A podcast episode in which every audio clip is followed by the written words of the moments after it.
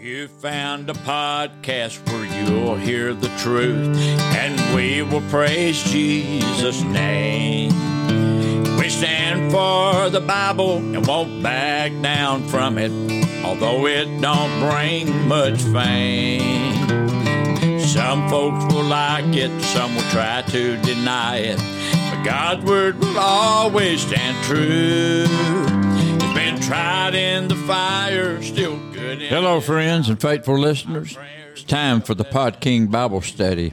I'm your co host, Donald King, and I'm joined by the host of this study, Brother Donnie King. On this podcast, we study the Bible from its original languages so we can understand the Word of God more clearly. We look at current events and news in light of Scriptures, and we also examine some of the things going on within our culture from a biblical perspective. This is Monday, July the 31st, episode number 127, One Greater Than the Voice, John 1 23 through 28. In our last study, we conducted our ninth Q&A session. We answered five main questions, but there were a total of 11 questions that we tackled in total. These questions were very challenging for the range from demon possession to playing checkers and dominoes to a couple of questions about Cain to drinking in moderation. We also took on several heartfelt questions from one listener who has some very legitimate concerns. We feel this is one of our best Q&As yet. In today's episode, we listen to the voice of one crying in the wilderness, fulfilling the prophecy of Isaiah. The Pharisees asked John why he was baptizing if he wasn't the Christ, or Elijah, or that prophet. John answered that he baptized with water, but there is one coming after him who is preferred before him.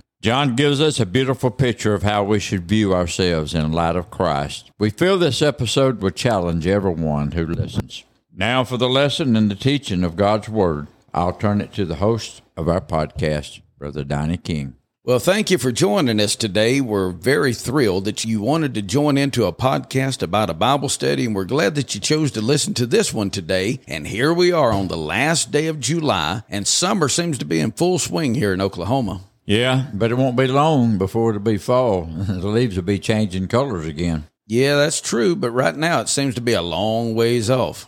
Well, you know what seems a long ways off to me? No, what is that? The ending of the Gospel of John. You've got to be kidding me. We're literally just getting started on this book, and you're already looking forward to the end? Well, not really. I just like to get you riled about something.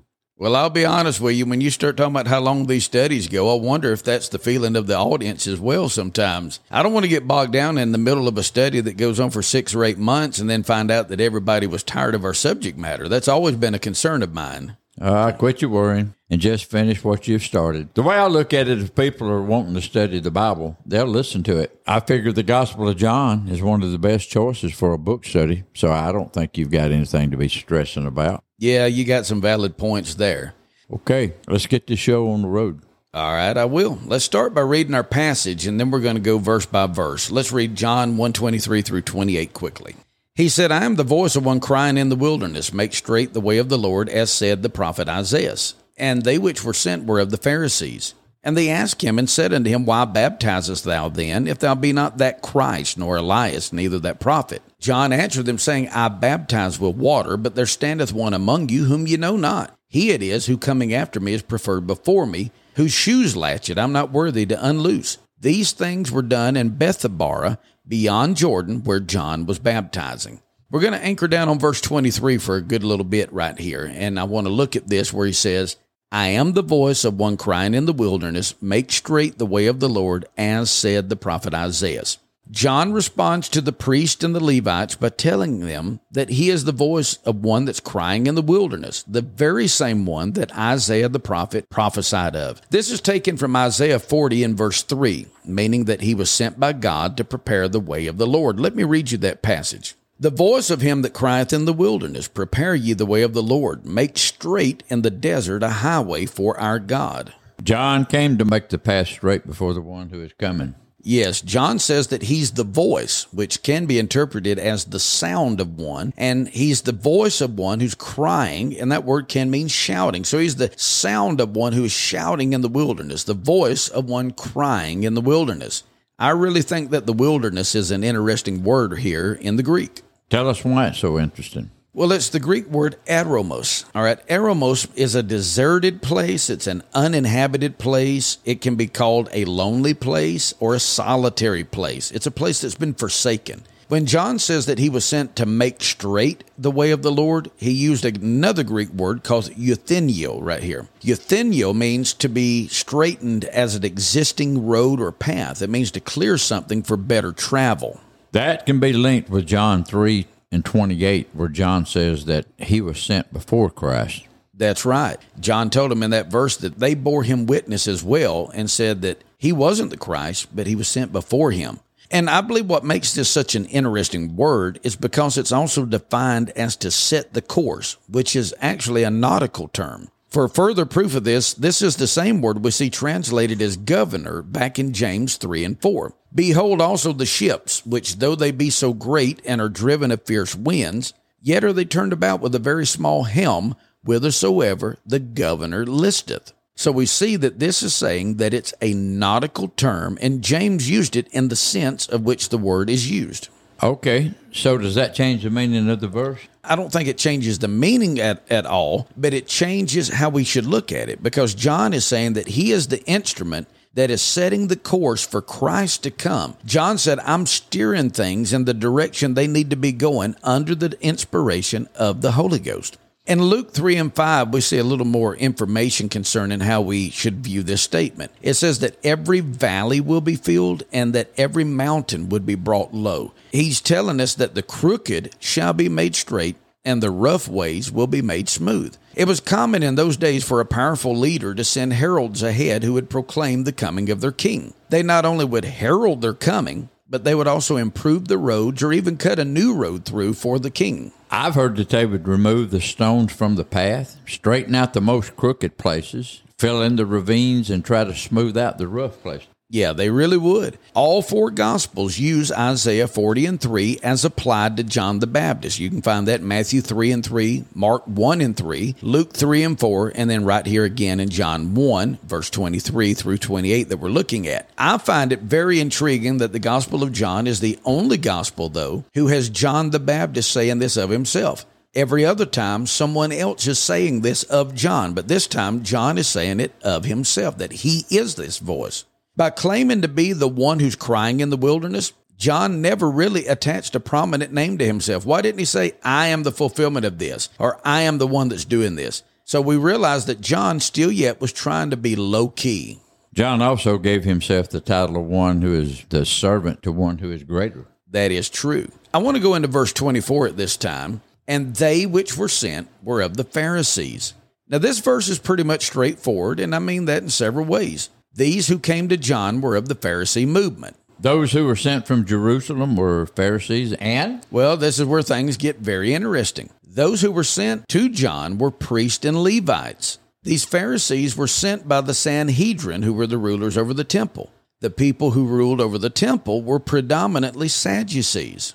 All right, how about tell us what you're getting at? Well, it's odd to me that the Sadducees would send the Pharisees to do their interview of John. Goodness. I see what you mean, for that is odd. Well, even more unusual is the fact that in the Greek at the very beginning of the verse is a word that's really, really strange, and it's called dekaocto. Now, it's in most every of the ancient manuscripts. We don't see this as a problem in the English KJV because it's not translated like it is in the Greek there. But something is going on with this word. There's always seems to be something going on with all these word meanings. What is it now? Well, the word dekaocto simply means 18 in the Greek. Now, that raises a few questions in my mind. Why do we have the number 18 mentioned here in the Greek? That is really strange. Why do you think it says that? Does this mean that there was 18 men sent? Does this mean that there was 18 of the people that was of the Pharisees who were sent? Was there a total of 18 priests and Levites sent from the Sanhedrin to interrogate John? Wasn't there 72 members of the Sanhedrin who held office? Yes, there definitely was. So, if this is the correct way to view this, that means that they sent one fourth of the whole Sanhedrin to question John the Baptist. For them to send so many men unto him, this means that they were pretty certain they had someone important on their hands. Before they left John and headed back to Jerusalem, they had to ask him some more questions. Well, they needed to satisfy their own curiosity, I guess, but they also needed to give a better answer to those who sent them to John. That's true. And that's why we go on into verse 25 and we see a little bit more of this. And they asked him and said unto him, Why baptizest thou then, if thou be not that Christ, nor Elias, neither that prophet? Here comes the root cause of why they were sent to question John. They wanted to know, Why are you baptizing if you're not the Messiah? Why are you baptizing if you're not Elijah? Why are you baptizing if you're not that prophet?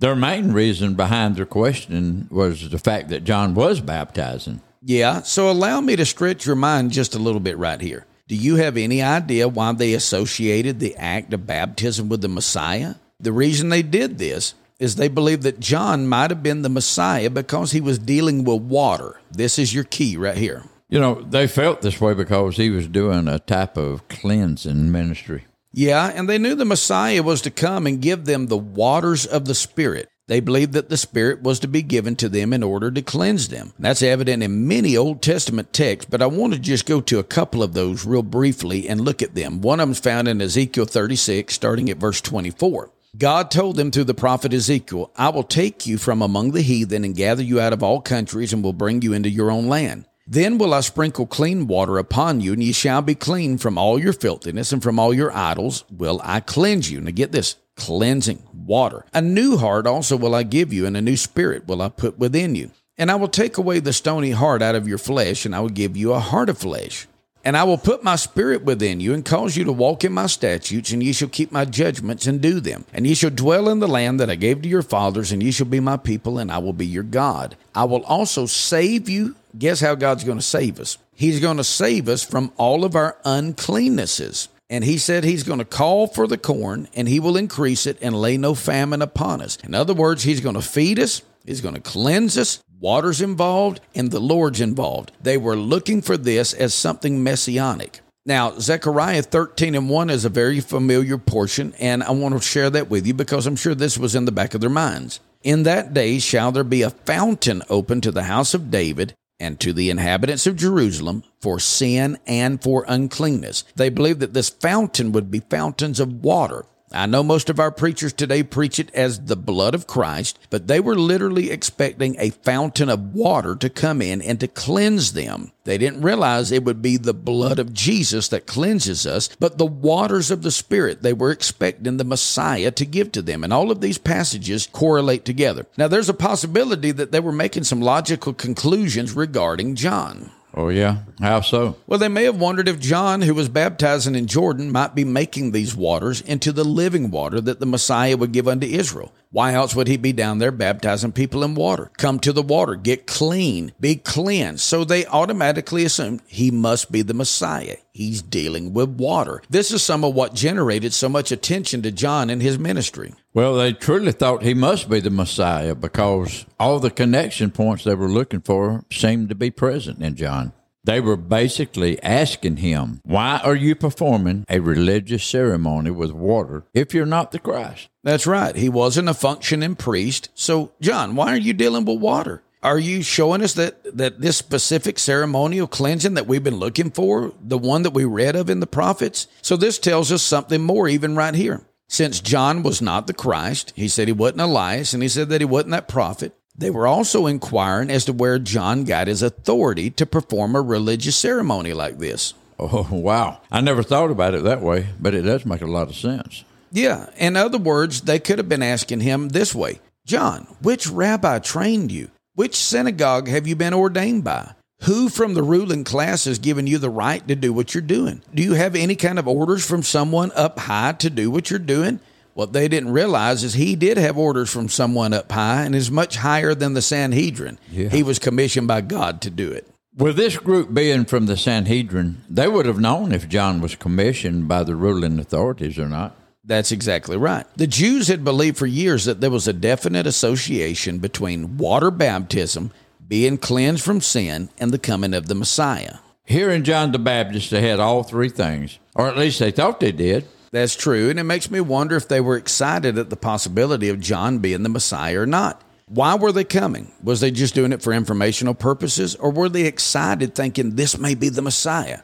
Were they just simply wanting to know so they could get rid of him like they did with Jesus later? Was they hoping they would find out that he claimed to be the Messiah so they could kill him on the spot, or were they wanting to promote him? Were they really wanting him to be the Messiah? And now they're going back to Jerusalem disappointed. You know, interesting enough, they seemed to want to believe John was the Messiah, but they hardly gave Jesus much consideration at all. No, they didn't. They didn't give him the time of day. And so that's what's intriguing to me. It seemed like they liked John better than they did Jesus, but at the end, they began to hate John too. So I, I, really don't know what it was about John that intrigued them. Maybe because John came before Christ and they thought this has got to be him. And since John wasn't, all of a sudden, six months later, here's this other guy says that he's doing the works of the Messiah. And so maybe it was just too much too soon for them. But either way, this is the way God said it would be. He said, I'm going to send one before. I'm going to send my messenger before. And so every prophecy told about John coming before the Messiah. Now, John answered all of their questions.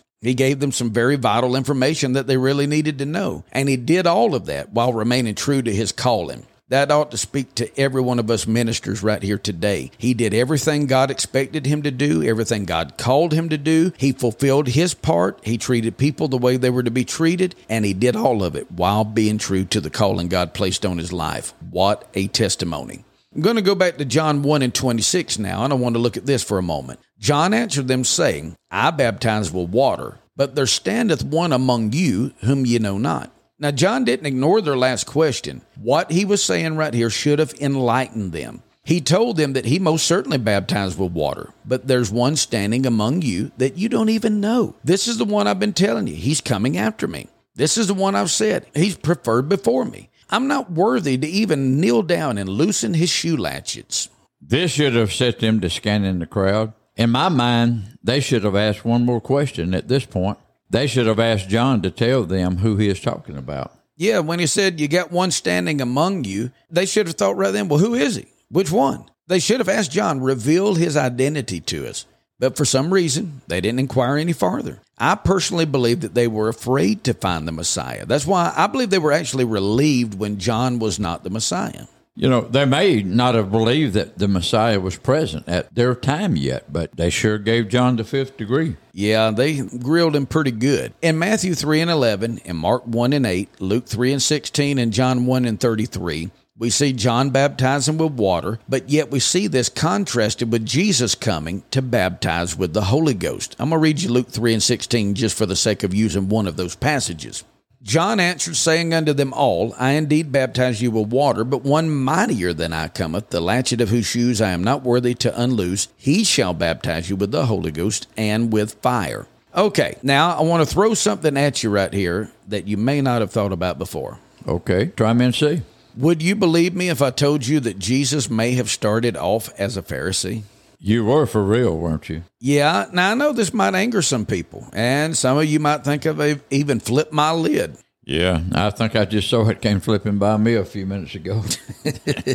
oh, come on. Please hear me out concerning what I have to say. John specifically said to the group that came, who the Bible says were Pharisees, there's one standing among you. Remember who he's talking to, don't you? Yeah, he was answering the Pharisees. That's right. And many people interpret this as if John was speaking to the whole crowd that was assembled. But who all was standing there? We know that the Pharisees come and they were grilling him with questions. It sounds much more like John was talking to a particular group right here. If he was, then he was telling them that they had one among them. Okay, we know that the one among them was the same one who came after John. That's right. And allow me to give you a little more of my reasoning here. The Pharisees followed the teachings of Shammai. The Sadducees followed the teachings of Hillel. The Sadducees were a political group. They were highly influenced by Rome. The Pharisees despised that. They were political, but they were not political with Rome at this point. They were much more religious than the Sadducees. The Sadducees were very liberal and the Pharisees were very conservative.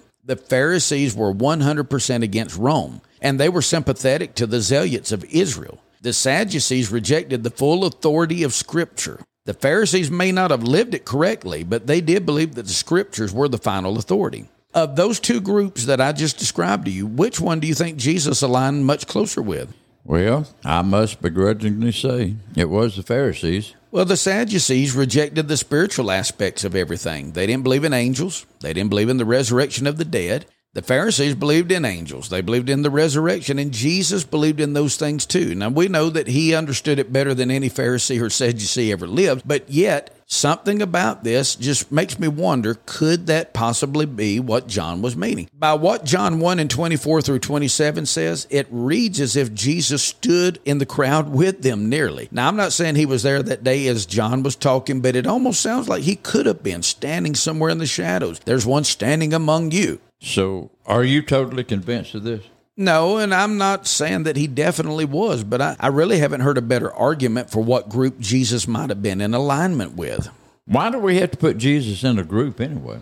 Well, we don't have to. And I know that some people try to paint Jesus as a lone wolf as, or as a rebel, but really was he? Nearly every Jewish home was connected with some group or some people. They had a certain fellowship. There were three major branches of religion among the Jews, and two of them were the predominant ones, which was the Pharisees and Sadducees. The other group was the Essenes. Jesus had to have been in fellowship with one of these groups. So you're saying his family would have been friends with a particular group and would have fellowshipped them too, right? That's what I'm saying. And, and here's the point the Sadducees were normally the rich people, they were the high and mighty, they were the upper class, they were those who were looked at as high class. The Pharisees were more of the common people, they were more of a low to middle class. Well, we also know that Mary and Joseph were not wealthy people. No, and by that affiliation, they would have been more in line with the Pharisee group. Their status would have aligned them with this Pharisee group more than any other group. It was especially their religious views, though, that were much more in line with the Pharisees than they were with the Sadducees. Are you wanting Jesus to be connected with the Pharisees for some reason? No, not at all. And I preach against being a Pharisee. I preach against being a Sadducee as well. But the, the fact of the matter is, is he grew up somewhere. He went to church with somebody or went to synagogue with somebody, we know that his family worshiped with someone somewhere in one of the synagogues. We know that they would have had fellowship with someone. It is certain that they were among some kind of a group, just like every other Jewish family was. It'd be total ignorance to act like Mary and Joseph didn't associate with anyone else at all. You're making sense, but I, I, just don't know if I can even, if I even want to believe it. Well, do you think that Mary and Joseph survived spiritually by only the angelic visits that they received? I mean, no. they had to go to synagogue with somebody, and I don't believe they went with the Sadducees. Yeah. The main point I want everyone to notice right here from what John told the Jews and the Levites is this. He told them, The Messiah is among you, and you don't even have a clue. That's the sad point of all of it. This kind of reinforces John 1 and 10 through 12 to me, where he came unto his own, but they received him not. This also goes along with the part about him being in the world and the world knew him not. Yes, it does. When it's transliterated straight from the Greek, we can gain a little more clarity here because John told them that he baptizes with water, but in your midst stands one whom you know not. As we go into the next verse, we see John continuing his answer to this group of Pharisees. John 1 and 27 says, He it is who coming after me is preferred before me, whose shoes latchet I am not worthy to unloose. John once again reminds them this one that they're looking for is coming after him. This is what he told us back in John 1 and 15, John 1 and 30. We see it again in Acts 19 and 4, where Paul is even mentioning this. John reiterates his point that this one who is preferred before him, that's coming after him, he's favored above him. It can be seen as a sign of submission by John the Baptist that he's lowering himself while exalting Christ. Don't leave out the other interpretation of this either. You told us a week or two ago that it can be interpreted as this one has existed before me, Thus, he is greater than me. That is true. And I think that's in play here as well. John says he's not worthy to loosen or untie his shoes, which the Greek axios is defined right here as loosen. Regarding what he was unworthy to loosen, I know the Bible says shoes, our KJV says shoes. John uses the Greek word hemos. Hemos is the thong or strap of a sandal, and sandal is the hypodema. In Greek, he would have said that he wasn't worthy to axios, the hemos of the hypodema. In other words, I'm not worthy to kneel down and take the strap off of his sandals. Why do you think John said that? Well, for one, slaves had the job of untying someone's sandals, and then they had to wash the person's feet. You believe that John the Baptist was saying that he wasn't even worthy of being a slave to the one who's coming after him? That's exactly what I'm saying. And Jewish tradition held that a disciple must serve his teacher in every task like a slave would serve his master, except in removing his sandals. Well, in Matthew 3 and 11, the wording has John saying that he is not worthy to bear the shoes of Christ. That's another job of a slave at times. To really lower them, the master would have the slave carry his shoes, he would carry his sandals. Well, John truly lowered himself and abased himself before Christ. That's right. Now, I want to point out another reason that I believe John said what he did right here. We read in Isaiah 52 and 7 that the feet of those who preach the gospel are beautiful, and the one who was anointed to preach the gospel, let me read you about him. Isaiah 52 and 7 and Isaiah 61, 1 through 3. How beautiful upon the mountains are the feet of him that bringeth good tidings, that publisheth peace, that bringeth good tidings of good, that publisheth salvation, that saith unto Zion, Thy God reigneth. The Spirit of the Lord God is upon me, because the Lord hath anointed me to preach good tidings unto the meek. He hath sent me to bind up the brokenhearted, to proclaim liberty to the captives, and the opening of the prison to them that are bound to proclaim the acceptable year of the Lord and the day of vengeance of our God, to comfort all that mourn, to appoint unto them that mourn in Zion, to give unto them beauty for ashes, the oil of joy for mourning, the garment of praise for the spirit of heaviness, that they might be called trees of righteousness, the planting of the Lord, that he might be glorified. Do you see that? The bring of good tidings is connected to the feet of the one that's preaching. The one who's preaching has been anointed by God. He's the anointed one. Here we have the Messiah, which means the anointed one, coming to preach the gospel to the world. And John says, I've recognized him, and I'm not worthy to bow down and even take his sandals off his foot. John was proclaiming he knew who the Messiah was before he ever said, Behold the Lamb. John might have been speaking of the beautiful feet of the Messiah who had come, who was anointed to preach the gospel of glad tidings that they had not even recognized. So, in comparison, John knew that he wasn't worthy to unstrap the Lord's sandals. Let's go into verse 28 quickly so we can wrap this up. These things were done in Bethabara beyond Jordan where John was baptizing. This verse is really more informational concerning geography than it is something doctrinal, but there are a few things that I feel a need to point out. I can't see much that can be brought out of this verse. Well, there's a couple of things. For one, we see Bethabara mentioned first back in Judges 7 and 24, and we have the Jordan River also mentioned by name as well there. Let me read you that quickly. And Gideon sent messengers throughout all Mount Ephraim, saying, Come down against the Midianites and take before them the waters unto Bethabara and Jordan. Then all the men of Ephraim gathered themselves together and took the waters unto Bethabara and Jordan. We read of this setting once again in John 3 and 26, and it's alluded to in John 10 and 40 as well. This is a familiar spot where Jesus resorted often. This is where John was. For some reason, John and the Holy Ghost felt it needful for us to know where John was when these things were taking place. John was baptizing people in the Jordan River near or in Bethabara. This is where he was when the priests and Levites were sent to him to interrogate him. Amen. Interestingly enough, this is the place where Gideon finally overcame the Midianites. This is where the two main kings of the Midianites were slain. Do you see some kind of connection between this somehow? The only connection point I see here is the possibility that it's regarding the waters of Jordan. The river of Jordan was too deep and too wide for them to cross at this point in the year. This is why the two kings of Midian became trapped there. Since the waters pull up there, this is where the kings were captured, but it'd also be a great place to do a lot of baptizing. And you could baptize a lot of people in these pools of water. So this is probably the place where John was at, where the kings were trapped. One of the most exciting prophetic things that could have taken place on the very next day happened in this setting as well. Yeah, but the problem is that we'd run out of time. I wish we had more time to go into this prophetic stuff you mentioned, so I'm already looking forward to next week's study. All right, we've got a question sent in here today. You ready for it? I sure am. All right, this this right here is a good one. Since it is hot summertime, is it wrong for boys and girls to go swimming together? Okay, good question. Really good question. And it's one that's probably needful to be addressed at some point. And I guess this is the point, right? I reckon so. All right, I was raised 100% against it. Almost all the holiness preachers stood against this for many, many years. Despite all of what I just said, I'm going to answer differently because I'm going to say it depends.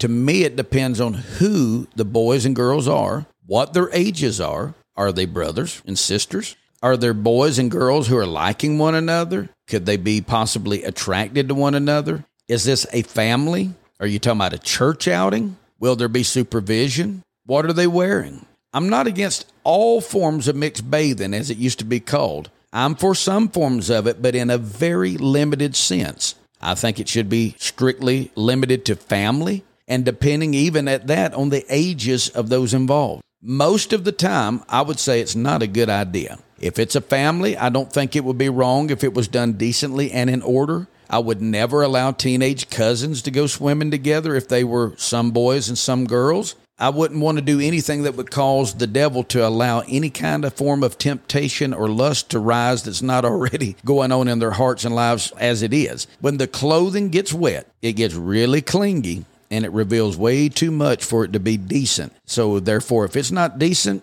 it probably isn't a good idea. Okay, good answer. Remember, folks, if you have a Bible question or a question regarding how news or current events or things going on in our culture are connected to Scripture, drop us an email at dkministries1977 at yahoo.com. That's dkministries1977 at yahoo.com. We hope you've enjoyed this episode today, sharing God's Word. But until next time, may God bless you all. Be sure and come back next Friday, August the 4th, for special edition number 93 The Hanging of Haman's Ten Sons. But for me, this I know. Really changed my heart all around. Put my feet back on the ground, got along. Now for heaven I want to go. I want to go. I want to go to that land where the milk and honey flow. Oh, I've heard of such a place. I can't go there by God's grace. Never seen it, but I know I want to go.